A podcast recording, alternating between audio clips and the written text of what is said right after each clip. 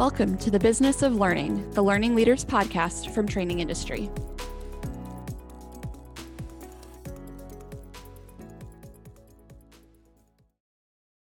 Hi, welcome back to the Business of Learning. I'm Sarah Gallo, Senior Editor here at Training Industry.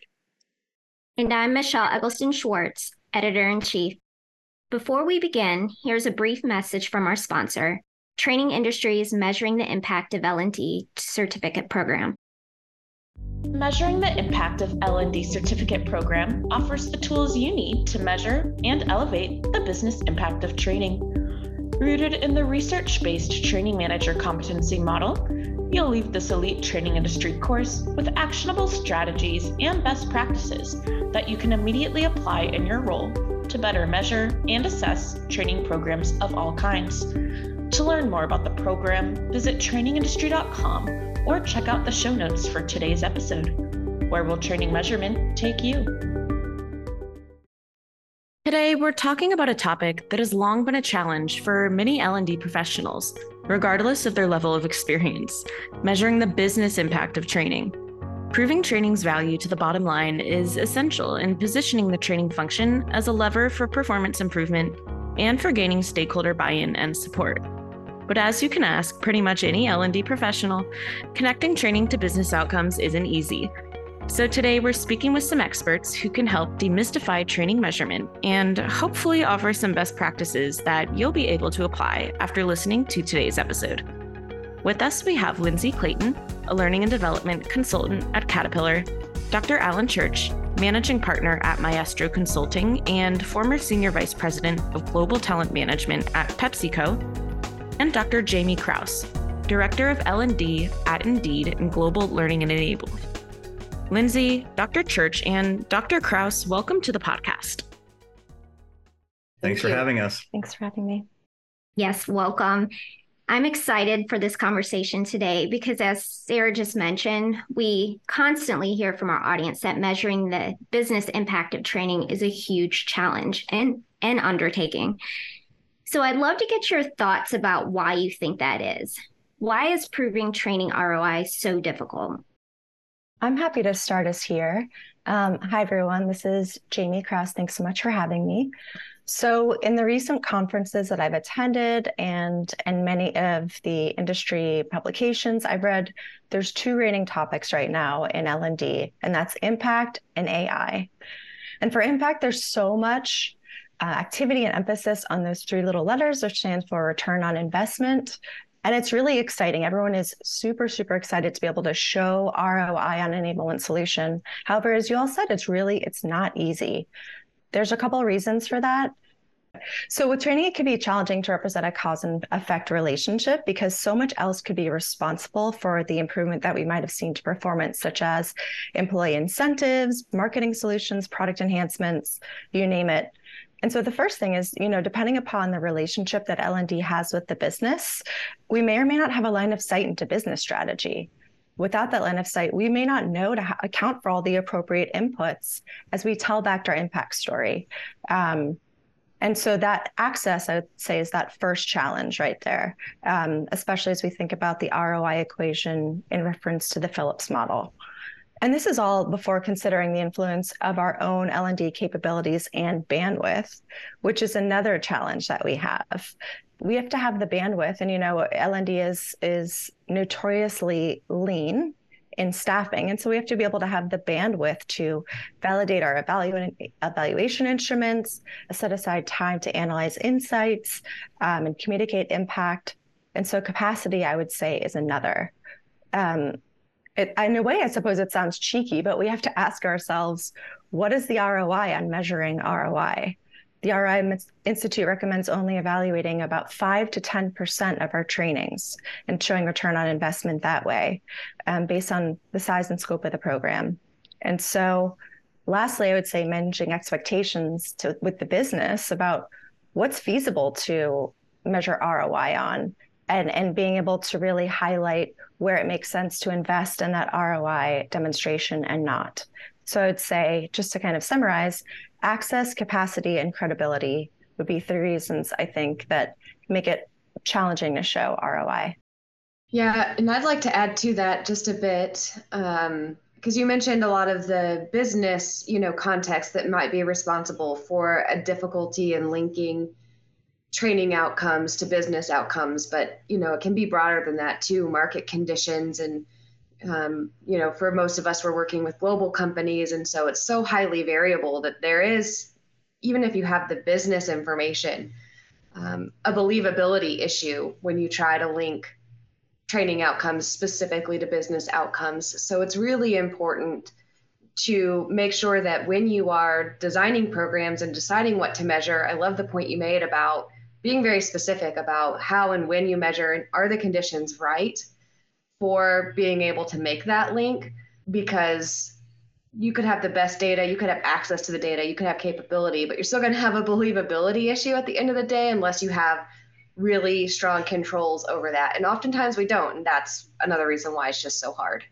Yeah, I think those are those are great points. I, I would say, from my perspective, I'm going to take a, a little bit of an OD or de- or development lens um, to this kind of discussion as well at times, because to me, training when it's thought of as just pure training, I think you can actually do a probably pretty decent job of measuring impact, right? If it's very straightforward. If it's a global intervention or something that's more complex, um, I think it's a whole different ballgame. And to me, a lot of training in that regard, a lot of what we do in organizations is more of a change intervention than just training, right? And so I take it from an OD perspective, and and that brings in a whole other set of lenses that I'm not sure everyone is equally comfortable with.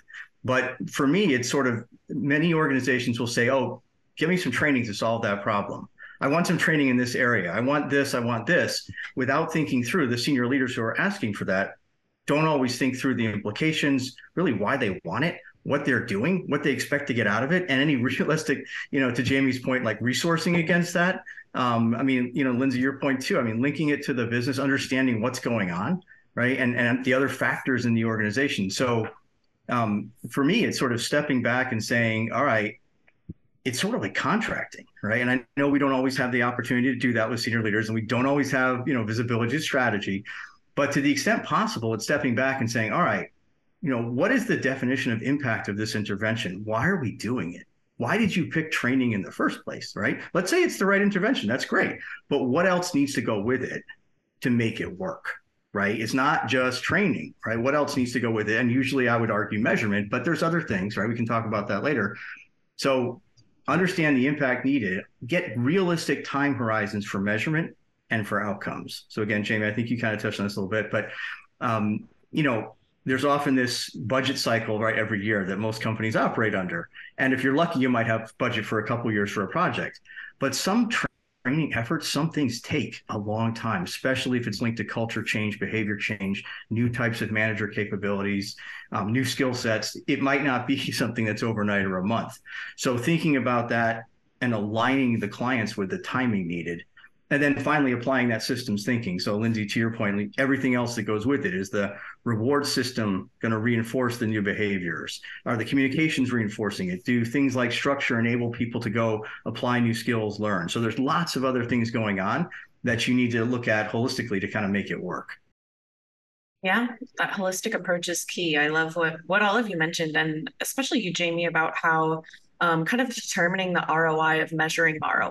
I think there's kind of this long-standing notion that every single training intervention needs to be needs to be measured. So being more strategic about that um, is definitely definitely key. On that point, exactly. I forgot to mention this. It's coming up later, but one of the things I was told when I joined PepsiCo was that we don't measure ROI. We don't believe in ROI. And so, Jaimie, your point triggered that. I, I meant to mention that. Um, and part of the, the reason the head of learning at the time told me that ROI was circling the drain, at least at PepsiCo. And, and it's because in that organization, historically, training development and, and learning and leadership development, which are kind of bundled together there, has always been very effective. Right. And over the years, that's been a pretty standard approach to ROI, although I will say at times different leaders will come into the organization and start asking the same questions. And you get into a scenario where you do need to do a study or prove something to kind of get over that hump. Um, but it is interesting, Jaimie. I agree. It, you know, it's a the ROI and the ROI is a great question. Well said. Great. I think it also would be helpful for our listeners if, if you could each tell us more about your own experience um, with measuring training impact. And specifically, what have you found that works or doesn't work when it comes to training measurement? Yeah, I'll jump in and I want to build on sort of what Allan just said too about um, ROI. And at Caterpillar, we've had very similar discussions. And I remember a few years ago, there was a lot of training literature that was shifting the ROI to ROE, return on expectations. And that's really where we've been living. And I think that that's true in terms of what works for us in our learning measurement is not so much trying to correlate training interventions with selling more tractors, engines, and parts, but trying to say what outcomes are we trying to drive from that OD perspective from the organizational perspective, what metrics do we have that we can track against to get a sense of what that looks like and create that measurement plan as part of the initial design of those programs. And so certainly I would say when that is in place, that's when I've been, you know, the most successful with being able to create that story and articulate that story to stakeholders and, you know, anyone else who would benefit from having that information. What doesn't work, I think even others started to mention that is when it's all ad hoc and there's this expectation that the data that is available it's been very exciting. There's a whole lot of people data around but it's not necessarily something that we can use readily. And so i think that's where there's still a lot of struggle of saying ooh i'd really like to know this tidbit and the data might be there, but the resource and the capability around turning that data into something that's actually, you know, actionable um, can be very difficult. So I think going into it, it's really important to understand what are you trying to measure and keeping it very targeted versus you know adding in all these different curiosities. Um, and that that can be challenging. Lindsey that's a great point. And i love what you said about what doesn't work is thinking about things at an ad hoc, one off sort of way. And indeed, what we found to be really effective is as much as possible standardizing our approach to measurement. And so, standardizing our sentiment survey, working with our sales effectiveness teams to build and maintain dashboards that we can self serve, standardizing how we tell our impact story. So, it's the, the format is clear, it's easy to follow. Folks know what they're getting when they're getting it. Um, we've also required observable behavior change for mandatory training requests. So, to your point of aligning our work with with business goals and business priorities and and having available data, we want to ensure that when there is a training request, we know what knowledge, skills, or attitudes are expected to be impacted and we have the data sources to tell us what that expectation or what that impact looks like. So I think those are some of the things that have been really effective at Indeed. And I think the last thing I'll say is just what doesn't work is not agreeing on what impact looks like before accepting a training request. Um, I think we'll get to it a little while, but being able to understand and align with the business, not only what we're hoping to impact, but also being really fair about Allan, I think you said this really well. Training will account for a percentage of the performance changes that we see, but what else might be contributing to that? And and trying to account for all of the business strategies that are at play um, as we're looking to demonstrate the impact of our request. I think that's really important. So let me um, share a little story from my time there at PepsiCo. So uh, there's a Harvard business case that you can look up on this. I think it's 2009. Um, but it's about Steve Reinemund, the CEO at the time, who uh, took over. I, I literally joined the day he took over as CEO, and he had a very large DE and I agenda. Um, back then, it was more diversity and inclusion, but it's the you know the same thread. And it was sort of the first time there was ever a center-led, focused agenda on DE and I for the organization. It had always been decentralized over the years, and part of that process, you know, and there's a whole data argument for why we were doing it from a turnover perspective and culture. But part of that agenda in the mid 2000s um, was literally to create a new organization focused on learning around inclusion, right? So, new training, the first ever centrally funded, centrally led um, training and development intervention for the entire organization right? So up until that point it had been you know distributed to different groups and there were COEs but they did pocket things not you know not that kind of large scale interventions and so we you know we approached it um, from a culture change perspective as you can imagine because that's going to be my orientation and linked a lot of other processes to that work.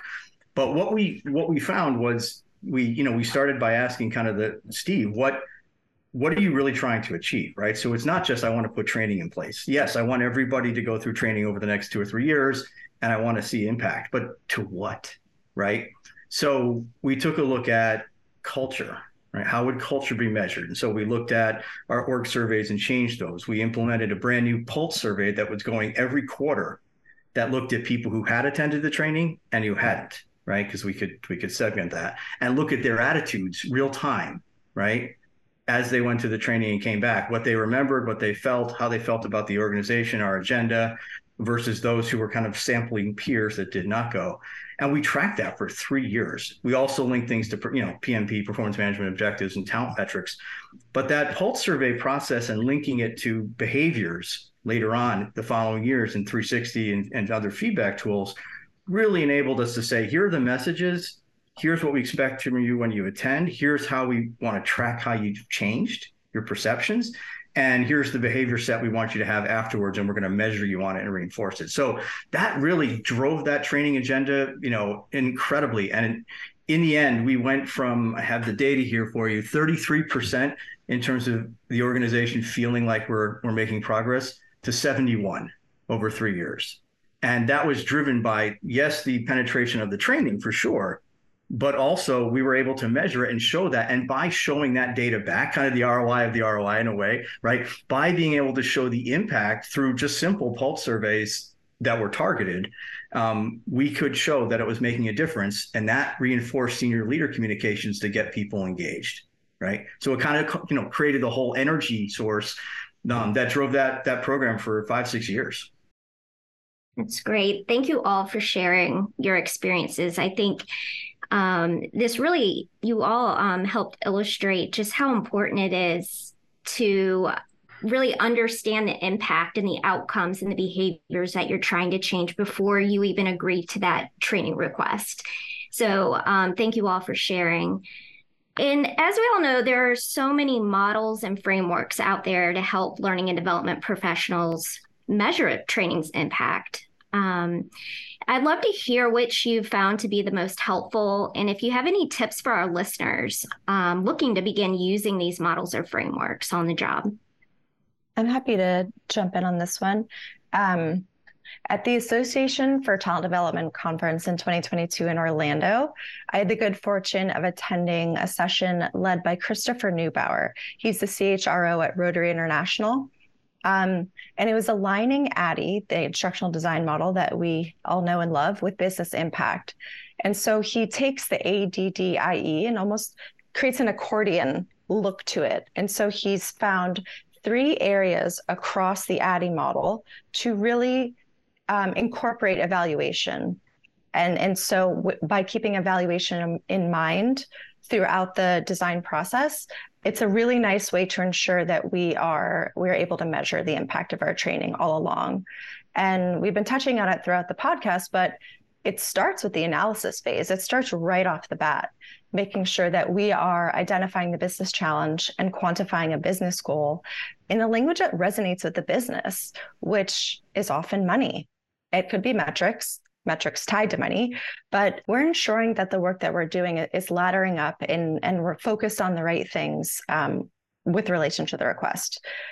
And the next thing that he talks about is determining if training is an appropriate strategy to influence this goal, because I, I'm sure we've all seen it it's not training is not always the answer or it's not the only answer you know there may be lots of other things that we need to consider if we're trying to achieve a goal so um, if we let's imagine though that we determine training is the answer then we have to think about what knowledge skills and attitudes would be important to reach the goal and and identifying learning objectives from there. And so in the analysis phase, Christopher talks about establishing evaluation criteria. So, what does it look like if we were to achieve this goal? Um, what are the metrics associated with achieving this goal? How are we going to measure this? And then in the design phase, thinking about all right, we may have existing um, instruments that we can leverage, but are there others that we need to design as part of our evaluation strategy? And of course, we have to think about at what level do we want to measure the impact of this work? So, you know, levels one through five. Is ROI something that we want to consider as part of this? And then lastly, if, if you've been kind of created looking at the ADDIE model, this accordion, and you've established that evaluation criteria and you've aligned with the business, you've identified and designed your your evaluation instruments then that last E, the end, the evaluation, all you need to do at this point is just execute it.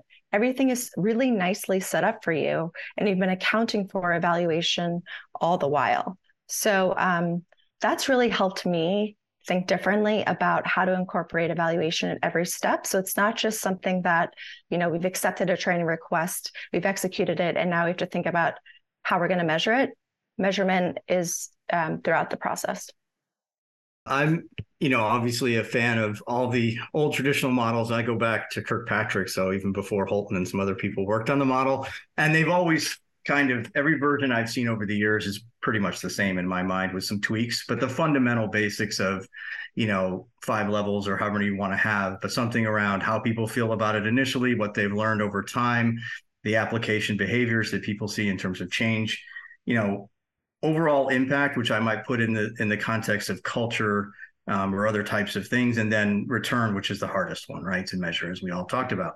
Um, I I tend to have those five in mind on every project I'm looking at, whether training or anything else, and you know have that kind of sense of survey data, feedback data, performance data, culture data, and then you start to look at if you can with enough metrics um, business impact, but that's the hardest piece. But I also like to to talk through, and, and Jaimie, I think this is what you're getting at with the accordion. I think uh, I like to talk through also helping the client, helping my organization understand the difference between micro, meso, and macro kind of perspective on some of this, right? Because again, as I said earlier, I think core training for some types of skills at the micro individual level is pretty straightforward, right? You can do it, you can check it, you can see if it works, and you can look at if the job performance changes and hopefully you know equate that up. But when you start to pull that up at higher levels you start looking at more you know kind of you know broader organization development constructs like team climate team dynamics and things and then the macro levels of culture. And that takes broader measurement strokes. It takes a bit more of a of a time horizon to you need as i mentioned. And so thinking about all of it together really can help you lay out where you have outages in your in your measurement strategy right? So if you think about the three levels by the five you know the five types of data you want rate reaction learning application impact return. Um, you can really get strategic and figure out have i got everything i need in place? And maybe i don't need it all but have i have i thought about all the bases before somebody comes to me after? Because the hardest thing any kind of evaluation work um, is figuring out that you needed to measure something after you've passed the point at which you started to measure it right? You forgot to get a baseline. Getting a baseline is key yeah, I think, I mean, you both covered that really well. I'll just also add that at CAT, we also, you know, to Jaimie's point earlier, are using sort of standard models in order to define what we're going to measure across programs. And we may not measure it for every program, but still we have a standard approach. And, you know, in the question you asked about resources, so I will just um, share that we are currently using the Evaluating the Impact of Leadership Development book from the Center for Creative Leadership.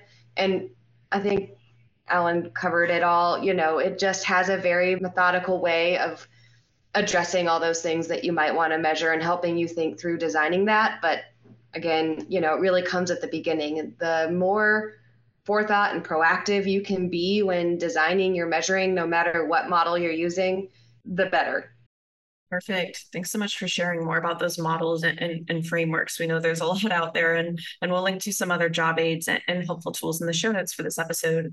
Um, but we've covered a lot of ground so far, and we've definitely talked about why it's important to identify what impact looks like before rolling out a solution or, or even working on a solution. But can you each shed some more light onto how to actually identify which learning metrics you should track? And, and do you have any examples of kind of common common training metrics that our listeners should consider? Well, to me, the, the, one way of, of sort of pushing this, and it's a bit of the diagnostic discussion, um, but in order to know what to measure, you have to know why you're doing it, right? Why you're engaging in this particular intervention, why you're doing training. And so I would, you know, it's, I think most of us know about the five whys, but I would always start with the five whys, right? And push the client, push the senior leader, the sponsor, whomever it is that's driving the training, right?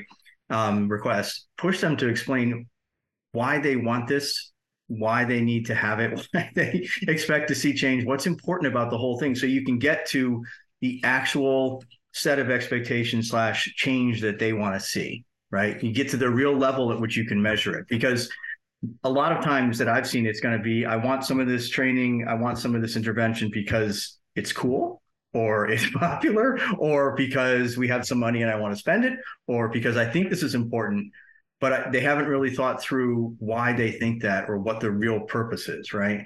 And how it might link. And if you can push them to articulate for you the strategy the real reason behind the root cause behind why something's being asked to be done you can figure out how to measure it because fundamentally you're going to get to what needs to change what do i expect to see and Jaimie, to your point, I think, and and Lindsey, you're getting to this too. I think at some level, training may be part of the answer, or not the answer, um, or maybe it's the perfect answer, but you need to know why you're doing it. Allan, I think you spoke really well to this idea of you know we talk about a lot let's not be order takers let's be consultants let's be credible business partners. And i think getting down to that root cause is a great route to enabling us to be the consultants that we really want to be. Um, because because you're you're right. I think sometimes business leaders have come and said hey we would like a training on time management. But that's that's the thing that we need right now. And so in engaging in that analysis with the the business leader and asking them well why? we may find that time management isn't at all the thing that we should be focusing on. And, and the challenge is in another lane altogether or something deeper or maybe part of it, but not all of it. And so um, I think it's those conversations are so useful. And, and I do think really kind of mark a change in in the industry and how we're positioning ourselves as enablement professionals um, rather than saying yes we're saying why yeah, and I'll add on that too. You know, I think once you get to the why part, I know part of the question was asking about standard measures, and it's really hard to be standardized and say we're always going to measure this when you're looking at the why and developing questions around that. But there are the precursors, you know, with what was the learner perception of the value of the training? How does the learner feel about their ability to apply? their training. So across all of our training programs, we do measure that both learner reaction immediately following training, your level one, and level three with some space, six to nine months after training. How are you feeling about it? Maybe if um, depending upon the program, we may also get manager or direct report input into that as well. So those I think are pretty standard measurements that are relatively easy to implement across training programs, and they are very impactful. So much of what we're talking about today is the business outcome, but a lot of times our stakeholders also understand that what we're trying to do is impact culture. And so the anecdotal feedback and even, you know, turning that into quantitative feedback via surveys is really significant to tell the story of did the training do what we wanted it to do? How did it impact our employees? And that, that raises a really interesting point, Lindsey, for me. Um, you know, sometimes we kind of assume that ROI means you have to go all the way to the end, right? I mean, it is return on the investment, right? But and and a lot of the models talk about that as the level five or level six. But if in some cases, if culture changes the agenda, and you're driving, let's say the inclusion, you know, inclusion capability I was talking about before, which was, you know, manager behaviors, et cetera, or, or something else around leadership or whatever it might be, if you're driving something like that and the ultimate goal is to influence the culture it's not your job as the training leader to influence the outcome of the organization's culture to the business, right? You're really influencing the culture. I mean, that's that. So is it really fair to make that argument? So I think I think it's a great point. I think there are cases where, as we discussed, you may want to say, listen, the realistic expectation and the realistic ROI here is culture change as measured by some survey work or by employees or by turnover, rather than trying to go all the way to you know business pure business results, right? So I think that's kind of a, a great point. Yeah, and actually, that I just want to add right now at Caterpillar, a few months ago, I had an article on trainingindustry.com about our frontline manager development program and we're currently measuring it right now we're conducting an impact study and that's exactly what we're doing is you know throughout the program we've done level one reaction or that you know immediate response we've gone back and resurveyed everybody who took the training in 2022 gotten their perceptions of how that training you know is continuing to impact them or not. And we're coupling that with some hr data like our employee insights and and you know seeing if we can glean any themes or key takeaways from that, but really it's to that point of what we're trying to measure here and what we're trying to articulate is that this has provided value to our business by improving the culture, improving leadership capabilities at the front line. And so that is the ROI, you know, and it's not direct. It's not dollars and cents necessarily we could extrapolate it out to that when you talk about attrition and things like that. But really, the buck kind of stops at what is attrition looking like? Has that bar changed? And that's a very robust measurement, I guess, is what I'm saying too. So while ROI is sort of the the blue dot in the sky, as everybody has stated here, it may not really tell the story better than other measurements and methodologies. Lindsey, that is so so well said and sounds like you're all you all are doing a great job of building that that chain of evidence really nicely across uh, various levels i think what's interesting too and this is maybe um, somewhat paradoxical to say inside of this conversation but i mean roi is expensive to measure certainly can be because of the investment on demonstrating it. We can't at the same time overlook level one right? The employee sentiment on the training especially when we're designing new programs. And it's vital to understand how this program landed with our with our audience with our learners. Um, and so and in fact you know the science of learning if we don't capture folks attention and engagement we're not going to be able to move towards any other level. We're not going to be able to uh, see knowledge transfer occur uh, as we'd measure through L2 or see behavior change happen as we'd measure through L3 if we haven't captured their engagement and attention. So um, I think that's a really important call out. ROI is exciting, um, but the other levels can't be ignored either.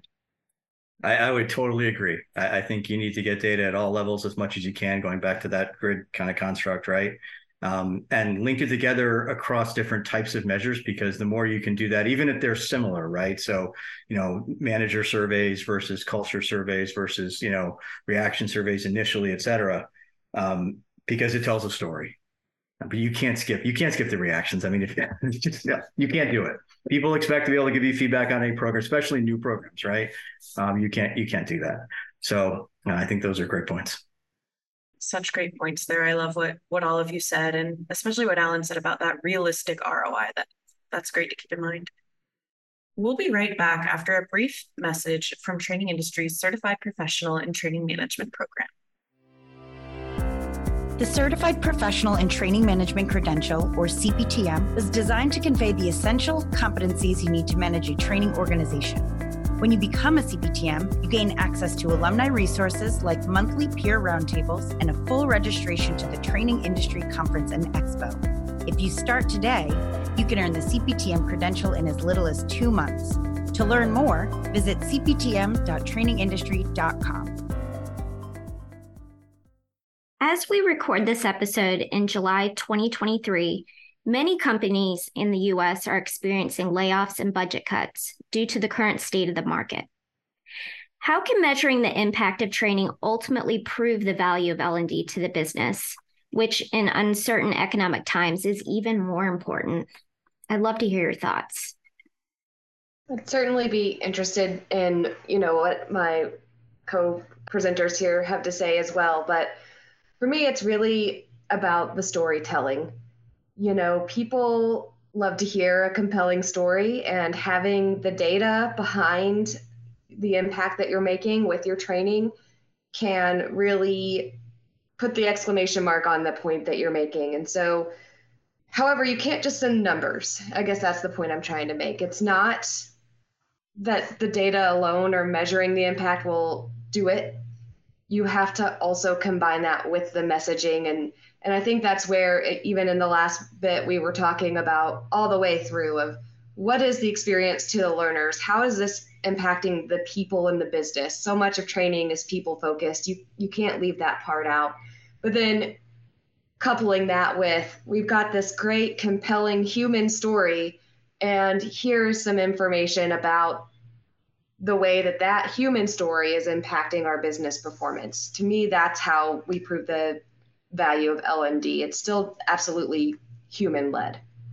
Yeah, I think that's a, a, great point, Lindsey. I think storytelling is a is a key skill for just about every change related intervention, HR intervention, talent intervention, anything, right? Um, and we're professionals in the field. We're all used to kind of looking at the data that we have and, and sort of presenting it. But storytelling for impact is just is critical, and you can make um, amazing stories out of data that's not as robust as it might appear, that yet can have a significant impact on the vibrancy of a program or an entire function, to be honest. You know, I don't know, Michelle, you asked this question. I'm not sure that much has changed. I mean, I've been around a long time in the field, right? And and L&D and, and you know, OD have always been targets during different business cycles over the different, you know, um, decades. So I'm not sure I, I, see that much changing. What I do see is a little bit more um, emphasis on sort of global business services and the move of functions, learning functions in particular, but also analytics and some others to other other parts of the world, right? Sort of offshoring elements of them. And I worry a little bit about that because to me, that actually ties right into Lindsey, to your point about the ability to tell stories if other people are really doing all the execution and sort of deep in the data right? So you might have a small or even smaller L&D group than, you know, Jaimie, you're mentioning small to begin with, right? Lots of people are lean. You might get even smaller and just have somebody doing strategy, right? And maybe some content work and all the other work goes away. That makes it much harder to kind of get your hands around what's really going on. So to me, being able to tell a compelling story and figuring out sort of now, right, going forward, where you're going to pick your story and going deep on that to make that story meaningful is what you need to do to bolster the the organization you're trying to to you know keep alive and vibrant. Um, so I would I would be saying it is important to to do that story, and it's important to think very carefully about where you want to put your emphasis so that you can go as deep end to end as you possibly can to you know kind of support the need for your work and the impact of your work. Allan, I, I totally agree, and I think for me, it's yes, Lindsey, you said it really nicely, being able to tell that impact story in a really compelling way. But if we're measuring and reporting on the business impact of training, it assumes that we're aligning with the business on priorities and goals and what matters to them. And so that will help L&D have a seat at the table and it will help us really be able to identify the enablement strategy aligned to business impact. We will focus on the things that matter to the business. And in this way, we'll become business partners. And I think that's one thing that we can continue to do in our field really work with our um, with our business partners and our business leaders to ensure that the things that we're focused on are the things that also matter for them and the things that they're trying to drive to. We should really be seen as partners because we can impact so much. I mean, it, it, Allan and Lindsey are both were talking about all the ways that training can influence everything from like the individual reps skills to the, you know, organizational culture. Um, there's so much that we can do, but we can also help the business better align their requests with things that are going to ultimately impact the things that matter to them too. Perfect. Well, everybody, we've touched on so much here, and I know we could keep this conversation going and going. But before we do wrap up, are there any final takeaways that you'd like to leave our listeners with today? I'd like to just build on Jaimie's point. I think um, I think the whole idea is having the training function or the learning organization, if you will, depending on what you call it, right? Or capability. There's lots of different names, um, but be have a strategic place in the in the function of HR and in the business. And I think one of the things I would ask, you know, all of my training colleagues and all of my OD colleagues and all of my IO psychologist colleagues and TM colleagues work together. Because it, it's you know there's a there's a tendency for specialists and specialties to silo um, even when it's an integrated agenda or integrated business you know strategy you need to solve. And i think by by coming together and learning about sort of different specialties and you know whether it's cross training or whether it's simply partnering better you do a much better job of integrating your impact and thinking about all the connectivity points. And I, I, you know, I've never built programs at PepsiCo in my years where I wasn't working closely with the head of learning and development, right? Whether it's that person building training to support my interventions or my building data tools, surveys and feedback tools, performance metrics, whatever, to support his or her learning interventions, right? So I think it's really critical you bring them all together um, and work not only with your clients, which is uh, Jaimie absolutely critical as well, and your HR business partners, but also the other professionals who can make the impact of your training even greater. Yeah, that's that's a great point, Allan. I love that, and you're right. If if we can work to centralize change management, which I think is what we're really getting at across all the various parties who contribute to it, um, we'll all be laser focused on the things that that matter the most to the business and it'll be a much more compelling story across all of our work I agree. I, I, don't think I have much to add. Both of you have summed it up really nicely. Um, collaboration is definitely key. And uh, Jaimie, one of your last points was, you know, being tied into the business, ensuring that that connection is clear and understood by all sides. Um, I think also is probably more important necessarily than the true ROI. It's what are we measuring together and how will we go about achieving that? So, yeah, thank you. On that note, thank you all so much for speaking with us today on the podcast. How can our listeners get in touch with you if they'd like to reach out? Email for me is fine. Um, AlanHD2020 at gmail.com. I'm on LinkedIn. You're welcome to add me on LinkedIn. Lindsey Clayton uh, should be relatively easy to find, and I'm sure there may even be a link uh, provided with the podcast or some sort of um, reference point there. But feel free to reach out there.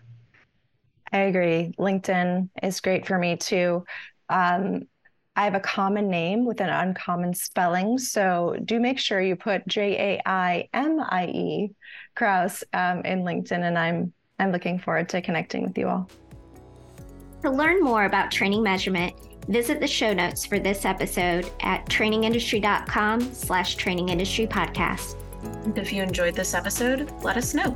Leave a review wherever you listen to your podcast. Until next time.